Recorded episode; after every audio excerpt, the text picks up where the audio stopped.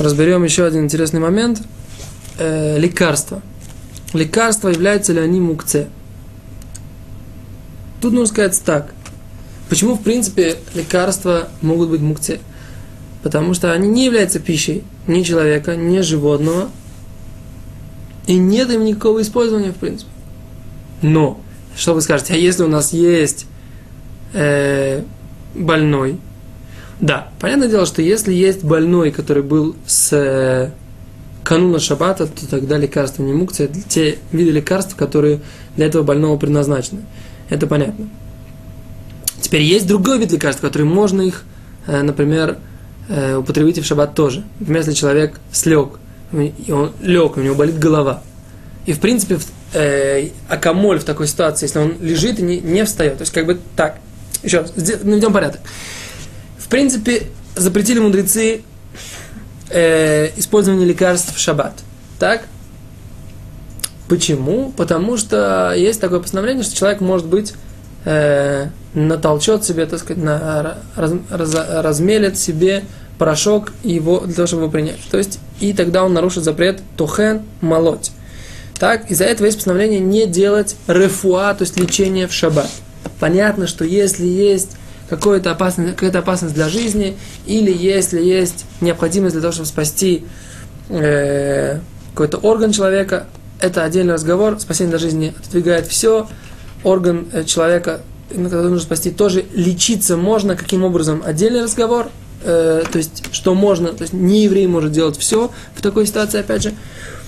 Но, так вот, в принципе, принимать лекарства в шаббат запрещено. Теперь, если же человеку нужно принимать эти лекарства, потому что, например, он э, проходит курс лечения, или он сердечный больной, или у него он может прийти к какому-то варианту, э, не дай бог, опасности для жизни, например, поднимется э, кровяное давление или артериальное давление, или что-то такое, да.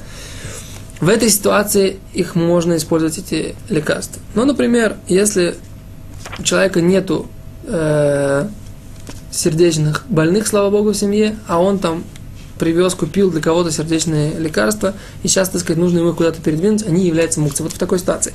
Теперь, с другой ситуации, если человек, у него есть акамоль, да, то есть э, какие-то обезболивающие, аспирин, колгейт, да, то есть все эти вещи, которые, в принципе, постоянно используются, если, например, ребенок слег, да, кто-то слег, кто-то, так сказать, в, э, в шаббат, то, в принципе, Человек всегда думает о том, что эти лекарства он будет использовать, поэтому в такой ситуации лекарство не является мукце. Всякие мази, которые в шаббат нельзя намазать, да, опять же, да, если есть вариант, что их можно вот так вот выдавить на руку, то опять же человек не отстраняется от них, он думает, что если, не дай бог, что-то случится, он может их использовать, и это вещи, которые могут случиться, да, то есть если это вообще такого не бывает, голова никогда не болит, человек никогда не ложится, да, то есть если человек как бы уже слег, то тогда ему можно лечиться, да?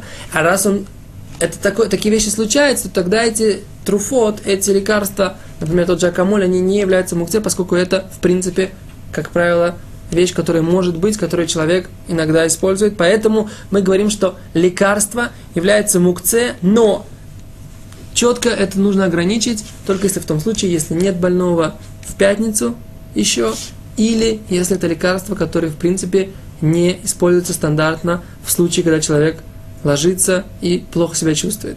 Тогда они являются мукце, и тогда их нельзя, э, нельзя двигать, нельзя передвигать, переносить и так далее и тому подобное. Э, интересная ситуация, если у человека есть одежда, да, одежда, которая является шатнез, в которой есть лен и шерсть, вместе, она является, она принадлежит еврею, она является мукце, поскольку еврей не имеет права носить такую одежду. Если же она принадлежит не еврею, то она не является мукцей, можно ее, можно ее переносить. И исходя из этого, понятно, что если э, есть какое-то э, пальто, шатнез, которое нужно где-то повесить или там что-то принять у еврея, повесить на... Э, если пришли гости, и нужно принять у нееврея это пальто, повесить его на э, вешалку, а может быть оно шатнез, поскольку оно этому человеку, который к вам пришел в гости, можно носить это пальто, и нам в нем, например, лежит даже телефон, да, в принципе, можно тогда повесить его все равно на это, на эту вешалку, постольку, поскольку ему это нести, носить, одевать можно.